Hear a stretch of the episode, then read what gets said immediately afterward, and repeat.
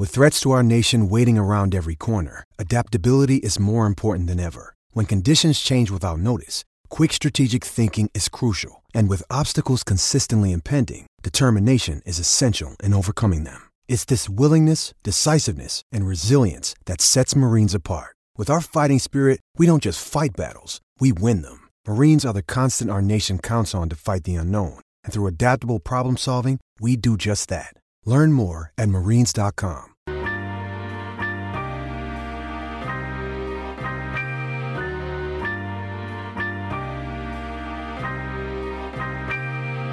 I'm going to make sure that I bring up how um, Ohio State won despite the fact that they just didn't have a special teams unit at all. No. Jalen Marshall made sure of that. Oh my god. just brutal. they just kept doing it.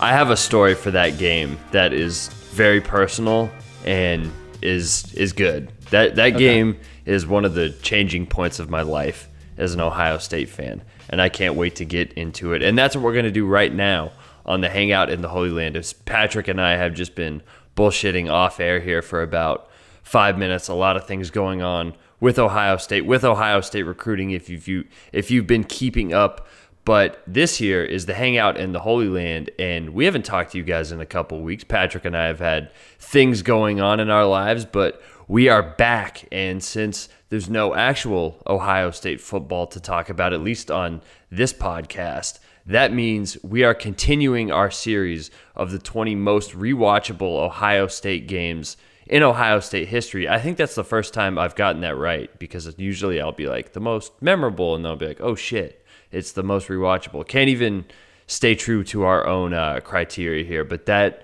it wouldn't be the hangout in the Holy Land if that wasn't the case, Patrick. Yeah, I think people come here to this show because of the uh, general complete lack of like preparation or uh, organized things, or like the fact that Ohio State has landed uh, approximately 30 recruits in the last three days, and we have no plans to talk about that. It's very good. That's my official thoughts on it. I think Ohio State is good. we are the Ohio State coaching staff before the Purdue game last year. That is us. We're just emulating what we see. Um, so we're we're like halfway deep into this thing when this idea first started. You and I put together this top 20 list, and now we're going to talk about games 10 and 9 today. Before we get through that, I figure we might as well just do a brief rundown of the games we've talked about so far to refresh people about this list. So, real quick here, here's what we're looking like so far. At 20, we had 2003 NC State, absolute banger of a game. Uh, 19, 2011 Sugar Bowl versus Arkansas. 18, 97 Rose Bowl against Arizona State. 17, 2002, Michigan. You might want to skip that one if you have things to do that day because it'll put you to sleep. Uh, 2016, Nebraska at 16. 2006, Texas at 15.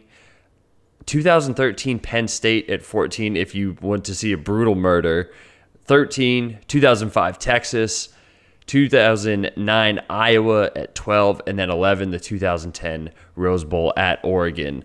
I don't really feel like we've missed on any of these. I know we've talked about some that may be too high, maybe we wouldn't have on the list, but all objectively very good games and I think a good start. But now the rest of the games we have left, I think, are almost inarguable. These are 10 of the best games in Ohio State history and the most rewatchable. Yeah, for sure. The the top 10 was um, when we put this together, we, we both made our own lists and then we kind of made a, uh, a composite of what should go essentially in that top 10 because we agreed on about 10 games and um, the the top 10 was really really easy for us to put together and it, it resulted in um, a list that I think is pretty much uh, reflective of what Buckeye fans think in general would be the most rewatchable games. I, I think that uh, the top 10 when it comes to you know rewatchable when it comes to whatever um, Ohio State game related qualities you're looking for, these 10 games are going to be the ones that really pop into your head first. And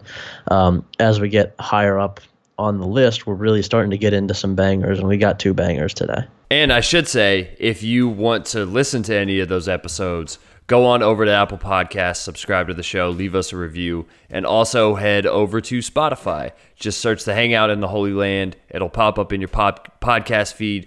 Follow us there, and those are the two easiest ways to interact with the show. We're also on Twitter at Holy Land Pod. So let's let's get right into it, man. Game ten, one of my favorites in maybe a top five game for me in terms of just fun I had watching it live and uh, the Schadenfreude I got from watching it live, and that is Ohio State's 42 to 13 win over Michigan in 2015. There's a lot of places we could start with this game because a lot of things happen and a lot of very funny things happen in this game, but probably the best place, and especially given the way you and I tend to cover Ohio State, is this was the week after the Michigan State fiasco. The one of the first things we see on the broadcast is that Ed Warinner is put into the coaching booth. God, do Tim you remember Beck, that whole that whole thing? That was ridiculous. like a disobedient dog, Ed Warinner is put up into the coaching booth with Tim Beck 13 weeks into the season after Ohio State's offense just an absolute shit show against Michigan State and they had all this sort of reporting on it. It was a major theme in the whole game. We don't have to spend too much time talking about the Michigan State game. Spoiler, that one didn't make this list. But man, that was a change they made 12 games into the season. I don't I don't know if you can even say that it worked because I, I think that they almost won this game by virtue of just being so pissed off but that was ridiculous, and I forgot about it. And it, it's just funny to when you see the screenshot of Ed Warinner and Tim Beck in the booth together, you kind of just want to cry. Yeah. Do you like? Do you remember following that that whole? cycle pretty closely because I remember doing that. Like I remember reading all of the content on how Ed Warinner was moving up to the booth and how this is going to fix Ohio State. And even at the time, this was like before I was covering Ohio State, and I was just you know, consuming Ohio State stuff as a fan, I thought this whole thing was kind of ridiculous and like it wouldn't really make a difference. I think regardless of where you put Ed Warinner, he was a bad football coach. and then, you know, they move him up to the booth and Ohio State does this and then um, the the Notre Dame game in the uh, what was that the Fiesta Bowl, which is not on our list, but also a pretty very good, good game. game. Um, pretty fun to watch. The you know kind of the the last go around of one of the most talented teams in Ohio State history. But I don't think that moving Ed Warinner around really caused that as much as it was just like Ohio State finally, after that Michigan State game, um, they finally let go of that insanely stupid concept of the grind and how they decided that the year after winning a championship, they were going to focus entirely on tightening up and making everything miserable miserable for everybody, um, which was similarly kind of what Florida did in 2009. Uh, and I, I, uh, I wrote a piece about that back in the season that I'm sure people will remember. But I think that the 2015 season is another one that kind of felt a lot like a uh, a late stage Meyer at Florida season where it was just not fun. It was just not a fun season, and the the uh, the Warinner situation with the Booth and the Tim Beck situation, and then um, losing to to Michigan State the way that Ohio State did, and just that whole season was so bad to watch all of it. And then you get this game, and I, I think that I was almost a little bit concerned that the the true feeling, the true joy of this game would be lost without the context of the rest of that 2015 season. And on on rewatch, I, I wasn't super sure how well it was a- how well it would age, but it aged pretty well. I, it I ages good. That, yeah, it ages really well. I think that watching Ezekiel Elliott run for you know 214 yards, um, watching J.T. Barrett run for 139 yards on just 19 carries. I mean, you know, this was really like Ohio State had struggled all year to throw the ball, and then against Michigan State, they just decided that throwing the ball was all they wanted to do, and um, it was like they finally realized, oh wait, we have Ezekiel Elliott, we could just run it with him, and um, I, I think that how miserable that season was up to this point really added to the the joyous nature of this game, and then on top of that, this was a pretty hyped up game. This was, you know, the the first um, the first Harbaugh Ohio State Michigan game, and Harbaugh had been the the topic of discussion for pretty much the whole season. It was at Michigan, and the the talk was really about how you know this might be the year that Michigan gets it done and, and can beat Ohio State. Ohio State, you know, coming off a bad loss, and then uh, they do this, and it's it's uh it's still very satisfying, even without the context of having to sit through that 2015 season again. Um, and I, I think that just as a true football game, rewatching without any context really needed, it, it has plenty of uh, of value as kind of a uh, a feel good game for, for Ohio State. I'm still convinced that the 2015 team runs away with the national championship if they just lose to Indiana. Probably. Probably. Yeah, probably. Or or if they just lost the NIU game in the second week of the oh season. My God. That's I when think we people all forget knew. about the NIU game as being The NIU game one is one of the it's one of the absolute worst Ohio State games oh I've God. ever watched, but a, a, couple of other things before we get into the meat and potatoes of this game that I remember just on watching this broadcast again. There was all the drama with Michigan State. Zeke obviously was a huge talking point with what he said after that game. But I totally forgot that Cardale just declared for the draft yeah. in the post media, the Michigan A bunch State of game. guys did. He wasn't the only one. like that man, we need I've said this before, we need a book on that team. If there was one Ohio State team I want to read about, it's that one because that season like you said was just so unjoyous to watch. Like there were moments that were super fun. The Virginia Tech game, uh, Braxton Miller, and that one. But even that game, the the first half and then the that first game part was of the not third nearly quarter, as much of a blowout as people remember yeah, it it was that game was tight for a while, and then the NIU game was the next week, and then I think it was the Hawaii game. I was at that game. Also not fun. Not a fun football game. That Hawaii game was 38 to nothing and they struggled so much on offense. That was probably the point where I was like, okay, not sure. About this might guys. be a really long year. It, it was just very weird, and that loss kind of just expunged everything for them. Like it, it got. I don't know. It, that's one of the weirdest things for them. And I guess we we've seen that before. The Purdue game kind of knocked a little bit of sense into him last year. The Iowa game definitely righted the ship after you know they had beaten Penn State in dramatic fashion, but losing to Iowa was something that really flipped the light switch on. So that was kind of just a thing that defined Meyer teams. And the last thing I'll say about the Michigan State game, just a, a funny anecdote. So if you guys don't know, I write I got five on it, which is comes out every Friday before each Ohio State game. It's just five things that I'm watching for in each game. It's usually pretty insane.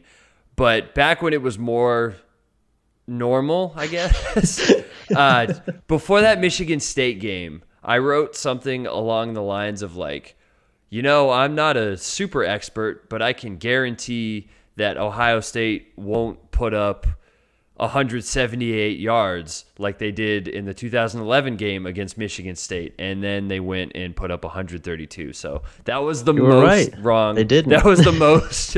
that was the most wrong I have ever been in my life. That was uh, that was fun. Great week. But we're here to talk about the Michigan game and right away, the first thing that stands out, obviously to us, best jerseys that Ohio jerseys, State yeah, has absolutely. ever bring them back. No coincidence that they rolled in this game, but you talked about the running game, and it wasn't just giving the ball to Zeke, which certainly helped, but the way that they ran the ball, a lot of outside runs, counters, counters with JT Barrett.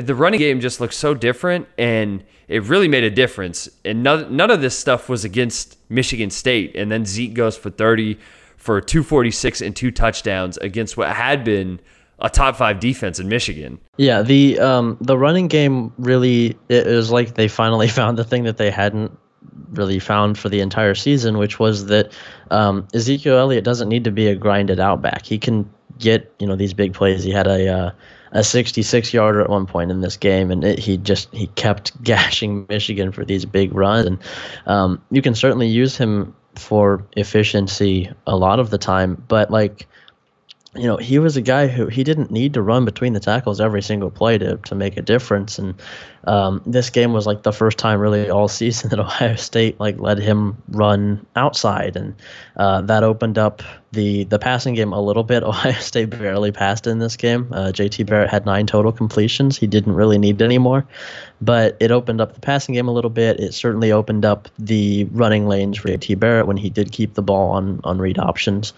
Um, but it was like you know a completely different offense when you had the threat of Ezekiel Elliott not just right up the middle, um, and that's what this game felt like. It's what the Notre Dame game and the bowl game felt like, where it was like Ohio State had a completely different playbook, where they remembered, oh yeah, we have you know sweep plays and we have outside runs and tosses and we can have our really awesome running back free and open space. And it was like they just hadn't done it all year. And um, this was really uh, it's, it's it's not Ezekiel Elliott's best performance. I think his best performance is still coming up on our list here in a couple weeks, but um, it's certainly up there. And it was really kind of brought on by the fact that Ohio State used him not just as a power back. I think that they let him run in space a whole lot more, and that was certainly what worked during the the title run in 2014. And they finally went back to it in the last couple weeks in 2015. And it it uh, looking back, it makes me wish that they would have that just the whole season because I think they would have been a whole lot better if they did. It's funny that you say that because it ties into that philosophy of the grind because this team had so many superstars at skill positions. It's unreal. And they yeah. all they almost actively avoided trying to make big plays. Like they were an efficiency offense, but they were in the mold of a Ferrari. And for some reason that mindset of hey we got to grind it out after winning the national championship this team should have just been racing over fools this team should have played at the tempo that the 2016 17 and 18 teams did because they had so many 2017 maybe not 2016 2017 and 2018 you look at it there was no plan for braxton miller after that virginia tech game. He totally killed them. And then it was just like what do we do with braxton? They could not find a way to get him the ball all season. He doesn't even touch the ball in this game until seven minutes left in the second quarter it's a travesty that they didn't use him better that season, or he didn't throw right. No, he like he literally threw. threw no passes. That th- just think about that for a second. They had this dude who I don't know. He was probably on his way to breaking a lot of major school records as a quarterback, and I, I think he was okay as a passer, but he had that threat. And I know the soldier the the shoulder was pretty bad, but to just preclude him from ever throwing the ball or ever having that being a threat, like that is just such a misuse of talent. Curtis Samuel doesn't touch the ball in this game until seven minutes left in the third quarter. And, and there was a couple of creative ways they gave him the ball, but you could just kind of tell they, even in this game, they switched up the way they ran, but it was still a little bit of a grinded out philosophy. They go deep to Michael Thomas, who makes an incredible catch. And he had a season two where it's like, man, why why is Michael Thomas just running six yard slants? Like you see what he's doing in the NFL right now, and this team really missed out on an opportunity to create big plays because the skill talent was there, but also when you look at the offensive line, Pat Elflein has one of the most dominant games I've ever seen by a guard. And this one, there are multiple times where he pulls and he's just lighting up Michigan linebackers. He really kills a couple dudes in this game. And even almost five years later, it's just baffling watching this offense and wondering where this type of play was all season because they have dudes who are NFL uh, like all all pros plural on this on this team on offense and they just could not figure yeah, it Yeah, and I mean, you mentioned the offensive line, and I think that that's another thing that people kind of forget about this team. That offensive line was really good, like really, really good. It, it especially going into the season, they looked really good on paper. I mean, what Taylor Decker was on that team, Pat Elflein, as you mentioned. Yep. I'm pretty sure Billy Price started on that line. Um, I can't remember who it was that was the um, the right tackle that really struggled. I, that might have been the Chase Farris year, maybe. Um, it was one in a long line of Ohio State right tackles who have struggled, and like they just let like having one struggling offensive lineman completely derail the whole offense pretty much all season. And I think that um, it's really really frustrating because they had four awesome offensive linemen and they just couldn't really they couldn't really work around having one that wasn't great and I, I think that directly led to this offensive mentality where everything had to be slants, everything had to be, you know, six yards, and and I, I, think that that was, you know, a misuse of J.T. Barrett. I think it was a misuse of all of the talent. J.T. Barrett was not a guy who could throw the ball particularly far. We saw in 2017 that when he had an offensive coordinator who knew what he was doing, you could still create big plays. You know, you can you can create big plays underneath, and I think that in like a Parris Campbell type role, Braxton Miller could have been an excellent deep play. You know, big play, taking a drag route 80 yards kind of player, and they just didn't do it. And um, it, it's like we're not doing a great job of selling this game because we're just getting frustrated about the 2015 season again. um, but it really is like I think maybe the best thing about this game is just seeing all of the talent on both sides of the football for Ohio State. Because I mean, this 2015 defense was obviously awesome. You've got, um, you know, Joey Bosa was back. This is a tremendous Joey Bosa game. Yeah, yeah, Joey Bosa, and you got Darron Lee, who was really, really good, and you've got a bunch of cornerbacks who were really good, and I mean, one of the best defenses in school history. Really, I think this what the second to last Fickell defense. He was still at Ohio State in 2016, right? Yeah, and they Yeah. were really good. They, you know, they made a lot of plays. They pretty much shut down Michigan's offense entirely. Michigan certainly helped with that a little bit with some uh, pretty silly mistakes, but you know, there's just so much talent on this Ohio State team, and I think that that was probably, you know, the the thing that stood out to me most rewatching this was just, you know, like like you mentioned, pretty much everybody on the field was going to be in the NFL, and Ohio State just didn't ever really let them fully, you know, show how good they were, and it's it's uh it's frustrating. It's it's fun to see all that talent like actually showing out as they do in this game, but boy, I sure wish they would have done it more than than twice in 2015. When we talked about that 2016 Nebraska game, we gave that defense a lot of props, and rightfully so. I don't want to say this defense was right there, but they were pretty close. Yeah. This defense was salty as hell all season. They were very talented from top to bottom, and there really wasn't, other than the Indiana game, there wasn't a game where they Yeah, second up. opponent They points held their own all year. defensively. That's wild. Yeah, they were nasty. this they had all those dudes back. The there were some young corners that were starting to play well. The defensive line obviously was tremendous. Joey Bosa, Adolphus Washington, just as a one-two punch, was absolutely filthy. Adolphus Washington makes a couple of plays in this game, and then there's maybe three or four times where it looks like Jake Rudock Yeah. is dead on the field after what Yeah. the, the Joey Bosa hit. I'm sure everybody remembers that hit. He just absolutely pancakes Rudock, and then his the cherry on top of this game to me is that interception, which is one of the most freakish plays I've ever seen where he rushes Wilton Speight, snuffs out the screen, puts his hands up, tips it, picks it off, and then like mid stride, doesn't break stride, runs with it, and he almost scores a touchdown. And that's when it's already 42 to 13. Yeah, we haven't done a great job of selling this so far as rewatchable. It's fun, I promise. That's definitely a reason. Is the defense? Yes, this this game rules. And one of the other things too, we we talked about Ohio State's propensity to to grind it out. There's a drive that makes it 28 to 10 that Ohio State goes 16 plays, 84 yards over 7 minutes.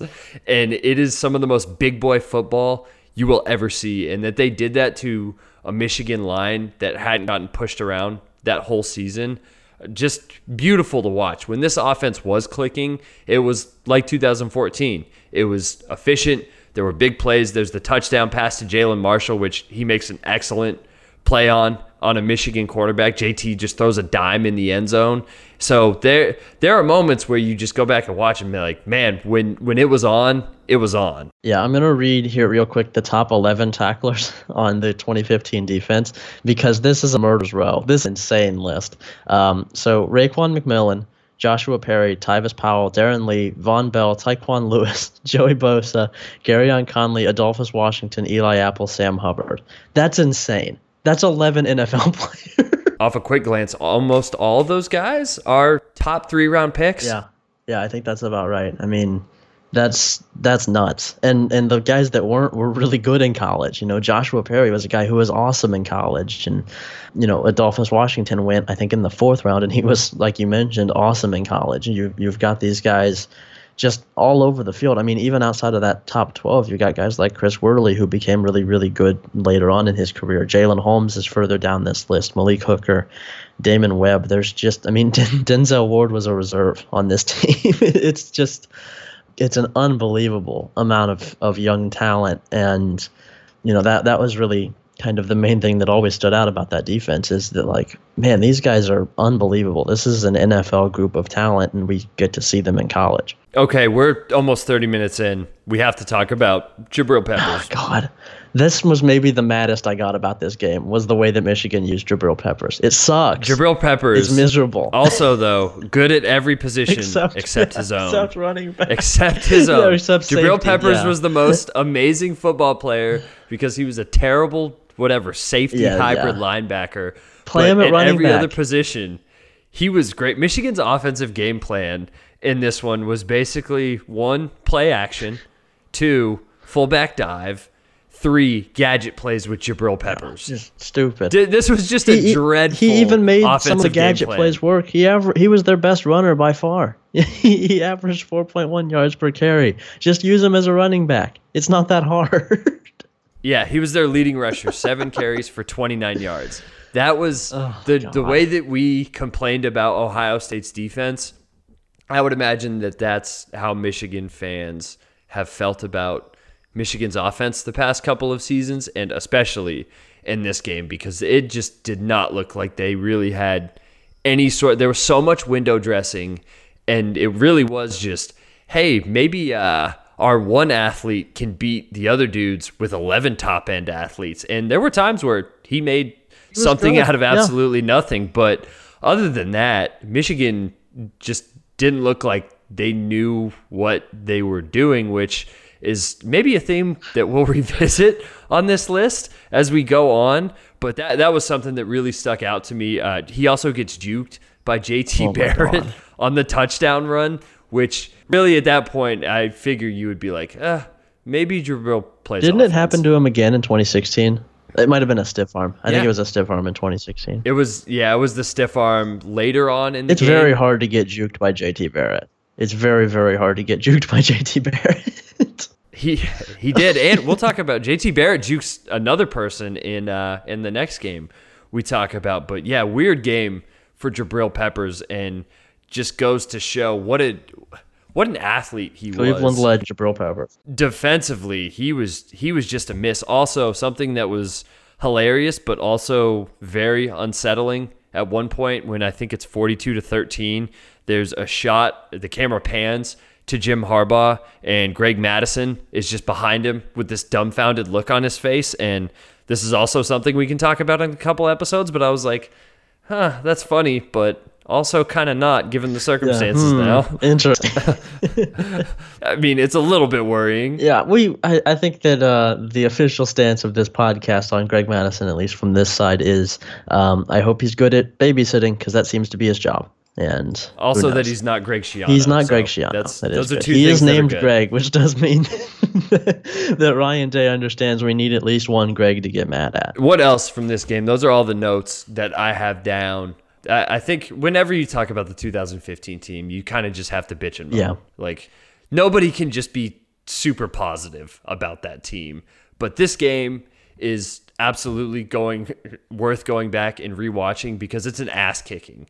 It, it takes a little bit to get going for Ohio State to get out in front by, but about by the mid second quarter, you can kind of feel okay. The the tide has started to turn in this game, and then by the third quarter, it's just a flat out ass whooping. They they really just put it on them, and I, I remember being so nauseous after the Michigan State game and thinking like, oh boy, Michigan has all this momentum. They just saw what happened last week.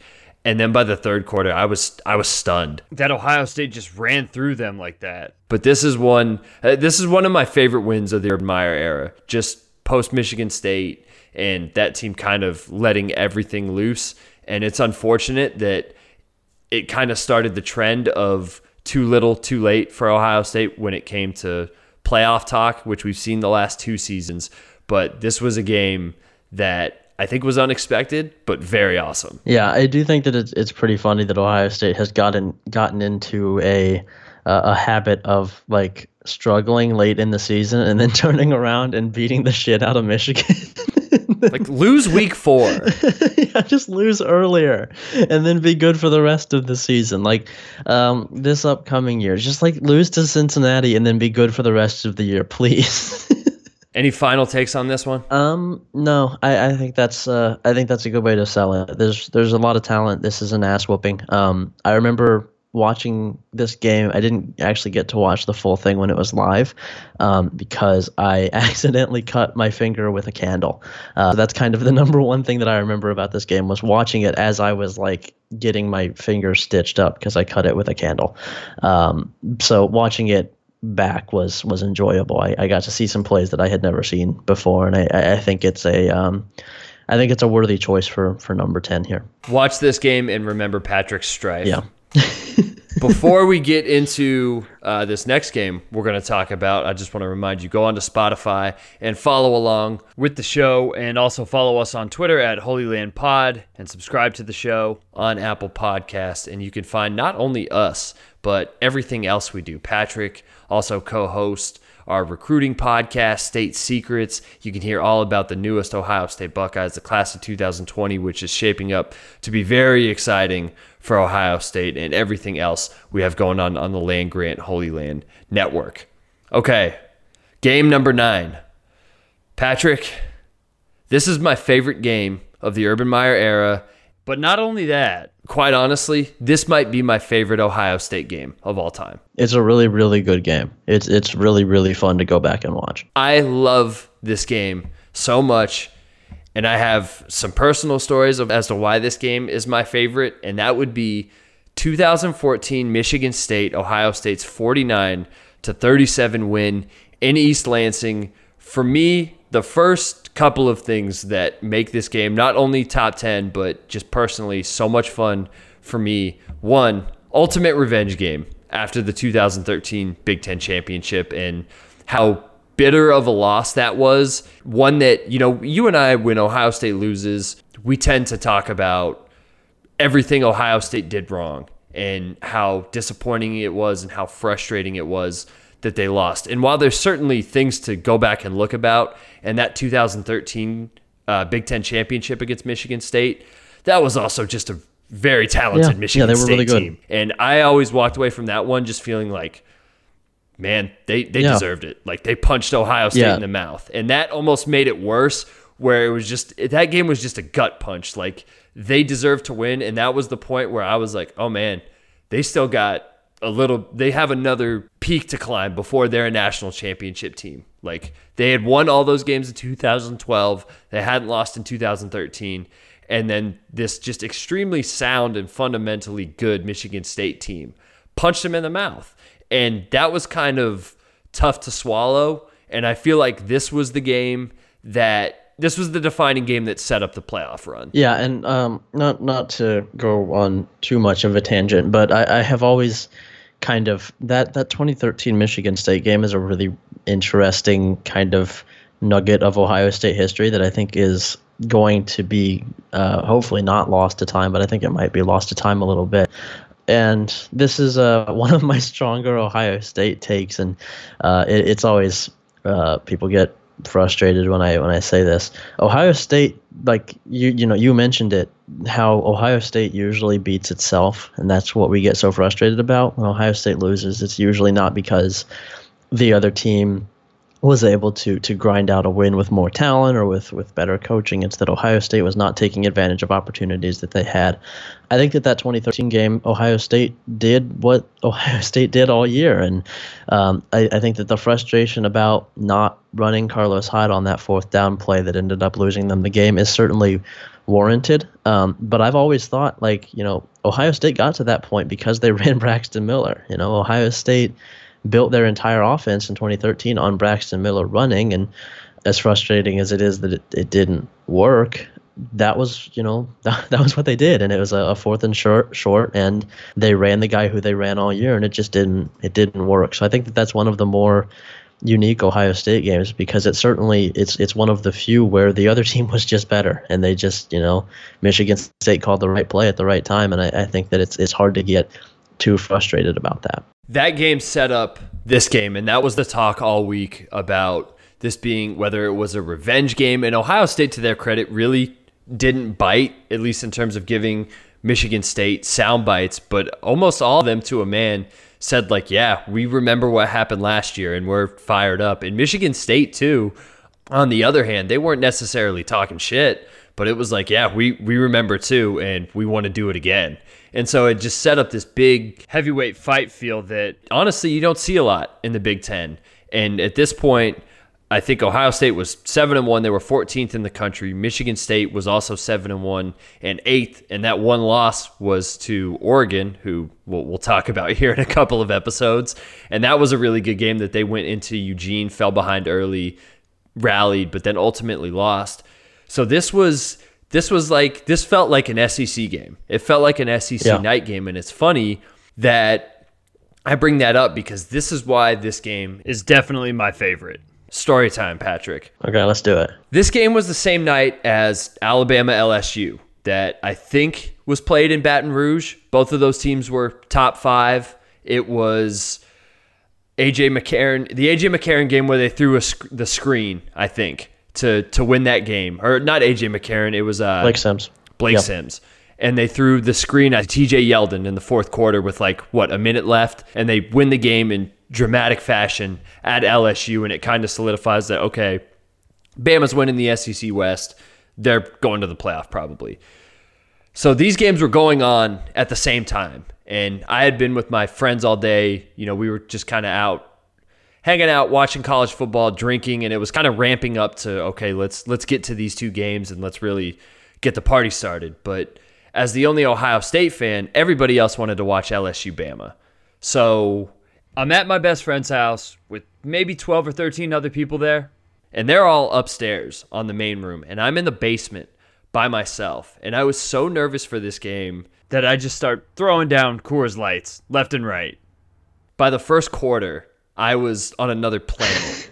Literally, my worst behavior ever as an Ohio State uh. fan. I am in my best friend's basement almost every play, just screaming my lungs out, Terrific. going absolutely wild. Just like it, it, was embarrassing. Like, mom, if you're listening to this, I'm sorry. I've embarrassed you as a son.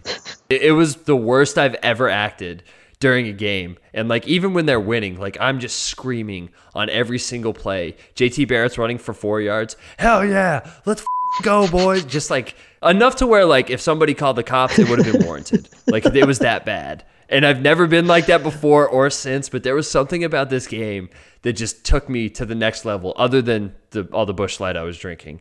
But I was super fired up, and how this game was played lended into that because it's a game of nothing but massive plays. Like on each side of the ball for Ohio State and Michigan State, nothing but big plays. And ultimately, this is the first time that I thought that they had a shot of winning the national championship under Meyer or I was like, okay, this 2014 team, like they've gotten past the Virginia Tech game.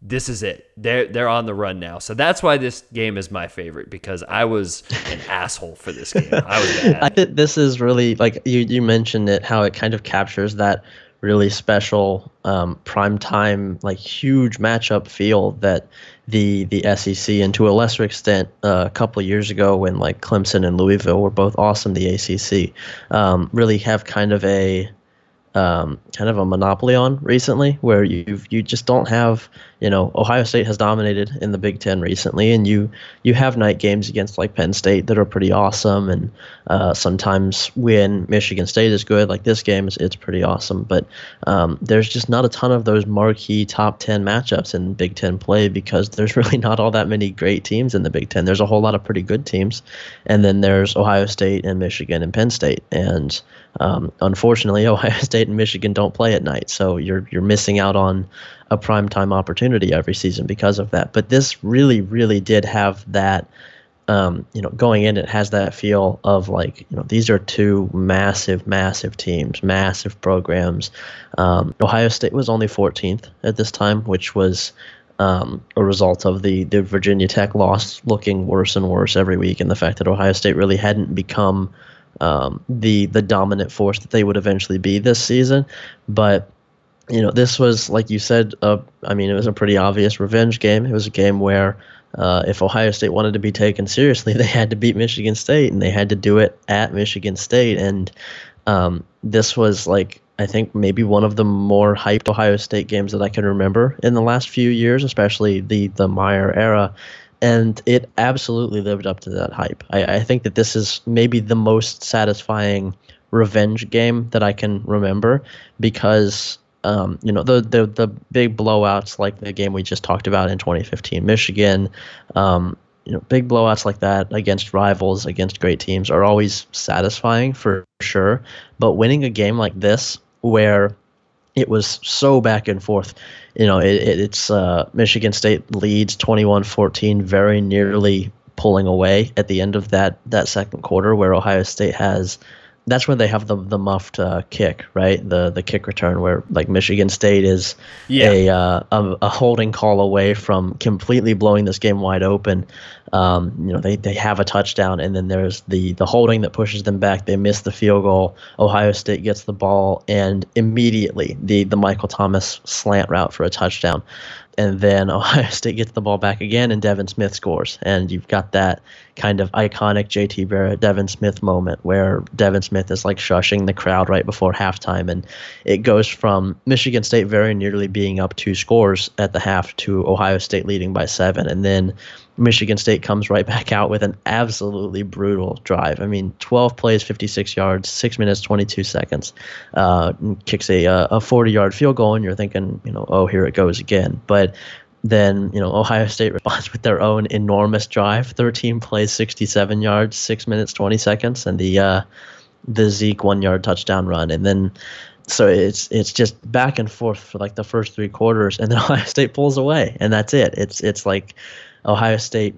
finally realizes, you know, they're the more talented team and they, they can just punch Michigan State in the mouth and they, they do it. And the final score was a little bit closer than the, the game actually ended up being in that fourth quarter because of a, a late Michigan State touchdown. But the first three quarters of this game were just awesome. It was just these these massive knockout punches back and forth and back and forth and um, it, it really had the feel of like a, a top five battle, even though neither team were, were in the top five. I, I think that the talent and the, um, the the pure hatred on the field in this game is is something really really special. JT Barrett, man, I I feel for JT. Uh, to second that point, Tom very very very good. Yeah, I just whenever we talk about JT, I feel like people forget what he, was awesome. did that season. Was he a, a dude that was making NFL throws consistently, especially by the time he left? No. I, I think it's clear JT regressed a lot after this season, and I think that had less to do with him and more with how he was managed and how the coaches treated him and how he was used. But the, the touchdown throw, 50 yards on the money, on the money to Devin Smith down the field. The third and 23 throw to Devin Smith uh, near the sideline outside the numbers on the money. I, I will argue all day with anybody that says that JT Barrett couldn't throw. By the end of his career, yeah, yeah, like I, you have a great point. We've talked about it on this podcast. I, I said it during the 2016 season. But I don't think it's fault because I have gone yeah, back he, and watched JT Barrett talent. in 2014, and he, he was, was good. Yeah. he was really, really good as a thrower, and he was limited, but they used him to his capabilities. And I think next to the 2017 Penn State game, this is JT Barrett's masterpiece. He's 16 to 26, 300 yards, three touchdowns throwing, 14 carries, 86 yards, two touchdowns running, a couple of short uh, third downs, fourth down conversions. Um, he has he has the 55 yarder where he like hurdles over somebody and kind of that helps put the game away after Michigan State. I think makes it a one score game, and then he immediately goes 55 yards down the field late in the game but just an otherworldly performance from JT Barrett in this game. And it, it really just made me think, like, man, I, I'm sad for him in a way that they shot his confidence so much because it, it really never was the same after yeah, and season. you know, I, I think part of that had to do with the ankle injury against Michigan, and he just never really was the same again. And um, you know, Ryan Day, I think having a capable quarterbacks coach and coordinator like Ryan Day showed that he did still have the talent to to make some plays, but he certainly didn't have the the deep ball accuracy or ability anymore in 2017. He really did in 2014. He he had that talent and it's uh, it's too bad that we never got to see what a fully healthy career for for JT Barrett with good coordinators would have looked like because he was just unbelievable in this game and this was really you know we we mentioned how this was a revenge game this was also kind of a prove it game for Ohio State where after that Virginia Tech yeah. game where JT struggled so so so much and just could not get his footing couldn't ever really figure out exactly what he was doing. You've got Ohio State turns around and crushes Kent, Kent State. They beat Cincinnati. They beat Maryland. They beat Rutgers. They have the um, the really close. I think this was the overtime game against Penn State where um, you know there's the. Uh, the walk off sack for uh, for Joey Bosa. Yeah, Joey Bosa blows up the whole Penn State O line. Yeah, a game that I fell asleep during and did not see the end of. Oh, uh, and then you've got the Illinois game after that coming into the Michigan State game, where they're the first ranked opponent for Ohio State in this run, where you know they had run they had won six straight, but they hadn't really done it against anybody. Um, and JT Barrett had looked good, but he hadn't really done it against any great defenses, and this was kind of the you know okay is this guy for real or is he just lighting up bad defenses because ohio state was still going to have to play um, not a not a good Michigan team, but they were still going to have to play Michigan. They were still going to have to play Indiana and Minnesota, and presumably, if they won those games, they would have to play a Big Ten championship game. And this was kind of the you know is is JT for real or not? And he just absolutely lights them up. I mean, the the Penn State game, as you mentioned, certainly deserves to be in the conversation. I think this is absolutely JT's best game. Uh, when you factor in just how explosive the offense was, when you factor in how accurate he was. I mean, the the pass to Dontre Wilson that kind of puts this game away went in essentially the yep. only place it could possibly go. I mean, he like the the pass would have been out of bounds if it wasn't caught. I mean, he threw the ball out of bounds and Dontre had to like snatch it because he was the only one that could possibly get to it. Um, and you know, you add that to 14 carries, 86 yards, two touchdowns. Like this was, I, I really think that this was JT's masterpiece, and it was really his game to kind of lead Ohio State and to kind of prove himself as a passer and as a, a quarterback capable of playing at Ohio State. Because I mean, he was still at this point a a redshirt freshman who was, you know, he was certainly putting up numbers, but he hadn't done it against anybody yet. And I, I think that this was not necessarily his coming out party, but this was certainly his, you know, announcement that he was for real. I think that goes the same for Ezekiel Elliott, yeah. too, because he has what 23 carries, 154 yards, two touchdowns, that beautiful cutback run for a touchdown to seal the game. And at that point, he had rushed for 182 yards against Cincinnati 139 uh, against what I'm looking at it right now. Rutgers or Maryland, and the Illinois game, he only had nine carries for 69 yards. At that point, he was like the feature back, but they were also giving carries to other guys. This game, he really established himself as Ezekiel Elliott is the number one back, and also like, okay, this guy might be a superstar. Yeah, he is really talented. And there are a couple runs where he hits the corner, and it looks like he's going to get two yards, which is still the Zeke staple, even for the Cowboys now, where it looks like he's going to get stopped for a loss here and he picks up eight. He does that a couple times, and that was the first time I remember thinking, "Man, this guy's really good, and he's going to be something special." And he he just has he really showcased that in this game. And if it wasn't JT Barrett's coming out party, it was definitely Zeke Elliott's. Man, this team was awesome. they were good. This twenty they were real good. Was, this uh, they were just so much fun, and um, I, I remember like when he had first arrived at Ohio State, there were a lot of questions about Tom Herman, you know, as a as a play caller because he had come from what Iowa State where he wasn't great. I mean, they didn't put up huge numbers. Yeah. Um, I, I, I think that Herman or uh, Larry Johnson has to go down as the, the best Meyer hire at Ohio State, right? Because like this this offense, 2013's offense, they were just so good at everything. I mean, 2013 they couldn't pass a ton, but they still made it work, even with a quarterback and Braxton Miller who didn't really like to throw all, all that much. And um, and then 2014 with a redshirt freshman quarterback who didn't have that strong of a natural arm, Ohio State's offense was just unstoppable. I mean, you know, it, it certainly it kicked into another gear when they had Cardale Jones and they they simplified the offense for him on the fly, which is still one of the most impressive things I've ever seen. Is Tom Herman completely changing that offense for the you know the last three games of the season against the three best teams that they would play that season uh, while he's halfway out the door on his way to Houston. That's like you know, I, I still remember him wearing the Houston hat in the celebration after that national championship game. That's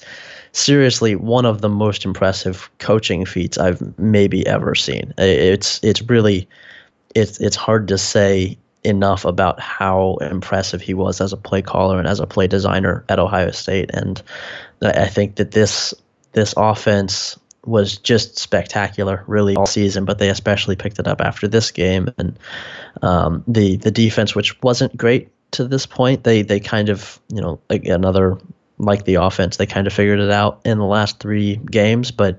You've got a lot of young guys who ended up being really, really good in the future. You know, this is a, a pretty young Joey Bosa, pretty young Darron Lee, um, Gareon Conley, Joshua Perry, pretty much all the guys that we named on the 2015 roster are still on this group, and you can kind of see them clicking and figuring out each game as they give up a, a pretty decent number of points and yards. This is just the the 2014 team was just so much fun, and obviously they've been talked about plenty because they won the national championship. But it just what a uh, what a collection of of talent both on the the coaching staff and on the roster. Do you remember when Urban Meyer would talk about wanting the 250-250 split on offense? No.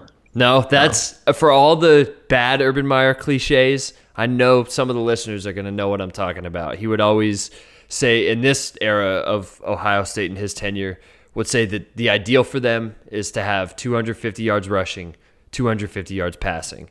And this was a game where they had 268 yards rushing and 300 yards passing against a very good Michigan State defense who wasn't quite as good as what they were in 2013. I think that they, they were 14th in defensive S&P plus, but to put in perspective just how dominant Ohio State's offense was in this game, Michigan State played Oregon earlier in the year, which I think was the best offense in the country, and then Baylor, which was either one or two in the Cotton Bowl, another crazy ass game. Oregon had 7.2 yards per play. Baylor had 7.8. Ohio State has 8.4 yards per play. That is they were almost averaging a first down literally every time that they snapped the ball. That is how good the offense was. And they, they just had everything working.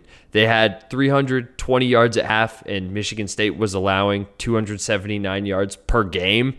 So they already smashed through that. And it, it just felt like they had the perfect mixture of what they wanted to call the personnel to call it with. Because you see a bunch of guys get involved. Zeke obviously does this thing. Uh, Dontre Wilson catches. Dontre Wilson did not have a great game. game, but no, he did. He did, he did, not, and we can get to that. But offensively, he he catches the touchdown. He also has that insane drop. Yeah. near the end zone on that long throw. Michael Thomas on the slant route, just get off of me, and takes it to the house. So you had contributions by everyone. The offensive line just mauls Michigan State's front seven, and it it's just fun to go back and watch and see how balanced they were and just hoping to God that this year's offense is as balanced as uh, as that one was. Jalin Marshall, mm. so so infuriating. we talked about Dontre Wilson, Jalin Marshall, just maybe one of the most infuriating Ohio State players of all time. Would you prefer that he goes back there and just points at the ball uh, when he's receiving punts, or no? Because Jalin Marshall also made plays. He was a weapon, dude. he doesn't charge on the punt that's fumbled, and the announcers blame it on Jeff Greene. Shout, shout out to Jeff Greene, Georgia Tech transfer. Buckeye legend. He just he completely they completely just hang Jeff Greene out to dry. Like he didn't see the ball when Jalin Marshall just doesn't step up and take a fair catch.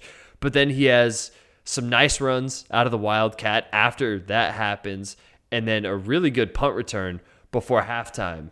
And Jalin Marshall, man, maybe the most ultimate boomer bust Ohio State player in the last 10 years. Yeah. Yeah. Having Jalin Marshall and Dontre Wilson on the same team is, is really like, that's an insane amount of, uh, of, uh, like, volatility that you could possibly have at your receiver group. Like, just really anything could happen. Anything at all could happen. And um, I, I mentioned, like, before the show when we were just talking about how I wanted to talk a little bit about how um, Ohio State won this game entirely like in spite of pretty awful special teams. I mean, you've got Sean Nuernberger missing a kick on the first drive. You've got um, what was it, two fumbles on special teams yeah. related plays, a third almost fumble, I think that Ohio State ends up recovering. But um, you've got the the Dontre Wilson drop, as you mentioned. Uh, just like he had a rough day. He had a rough day, and then he he also the, broke his foot this he game did. too. He broke he? his foot. I think he broke his foot on the touchdown, didn't he? I I, yeah. I feel like I remember it being. Oh man. Yeah, rough career for Dontre Wilson, but.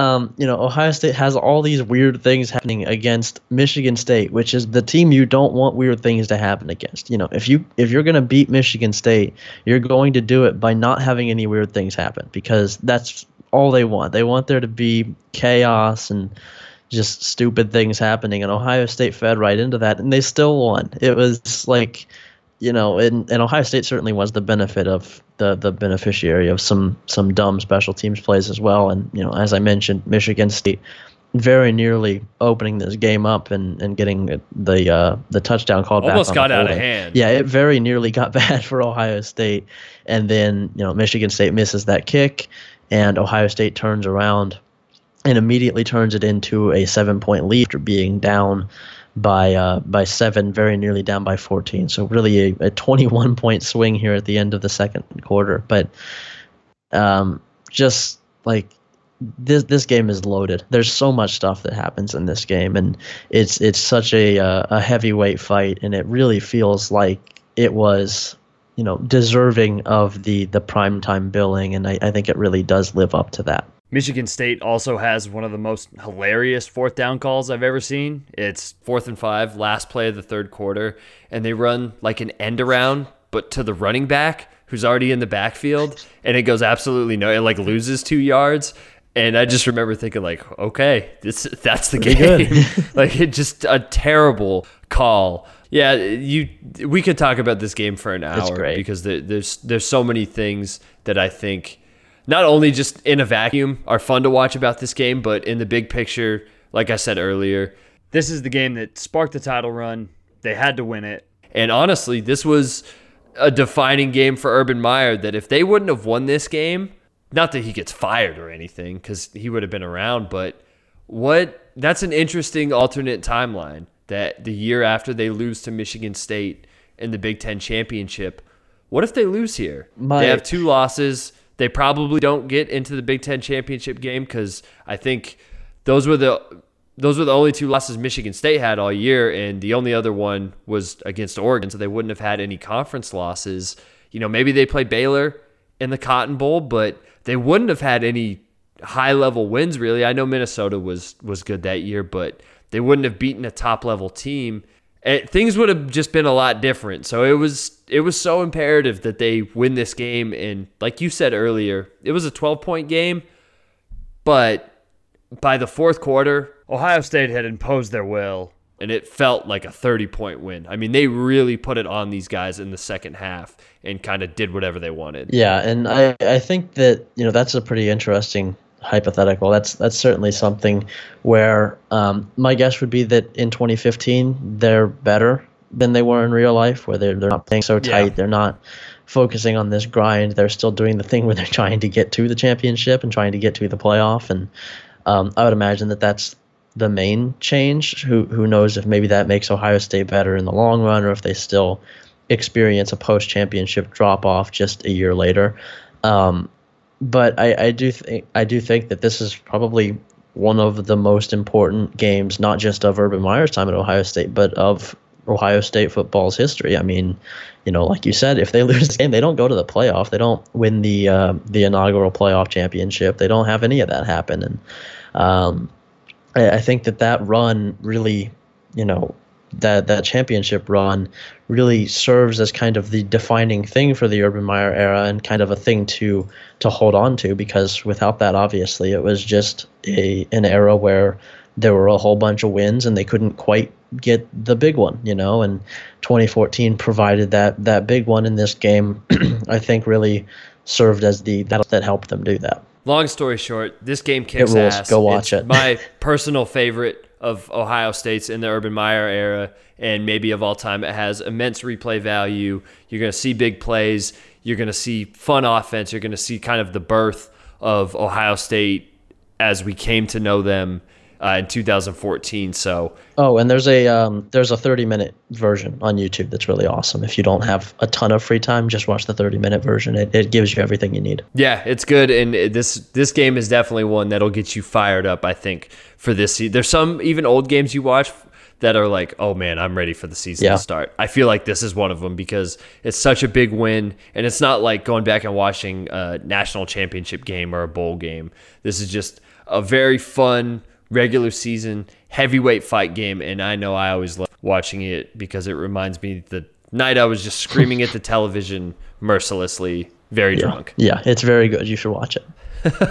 All right, that's that's about it. We'll we'll wrap up there. I, I think we did about 30 minutes on each of these games. We're starting to really climb through. A lot of these games left are probably going to go a little bit longer since they're they're so good, but they're all very deserving, and we can't wait for you to hear these next eight games we're talking about. The top five are probably just going to get their own episode anyway, so be on the lookout for those. We're going to get this series done before the start of the season, so got a lot of great content coming your way. So keep up with all of our list at Land Grant Holy Land, and by subscribing to the show, just go to Apple Podcasts, search Hang Out in the Holy Land, find this episode, all of our old episodes, and everything else we got going on on the Land Grant Holy Land Podcast Network, and follow along at Spotify. That is the easiest way to follow along with the show. Just search Land Grant Holy Land, subscribe to the show, follow along. All of the new episodes will pop up in your podcast feed, and you can find it there. And contribute to the discussion. Follow us on Twitter at Holy Land Pod. Let us know what you think of the list. Patrick, that's all I have, man. Yep, that's all I got. I think that this is a um, this is an episode with with two really really good games in it, and um, next week's just looking ahead. Ooh, next week is going to be a banger. We're not gonna we're not gonna give away what they are, but um, there's another from this 2014 season and a game that we referenced a couple times in this episode, and that that should be a pretty good uh, a pretty good indication. Oh man. Yeah. Yeah, They're yeah, good. I just saw it. This this, is a good Yeah. one. All right, well, we're gonna do that next week, so be on the lookout for that. But until then, for Patrick Mayhorn, I'm Colton Denning, and this is the Hangout in the Holy Land.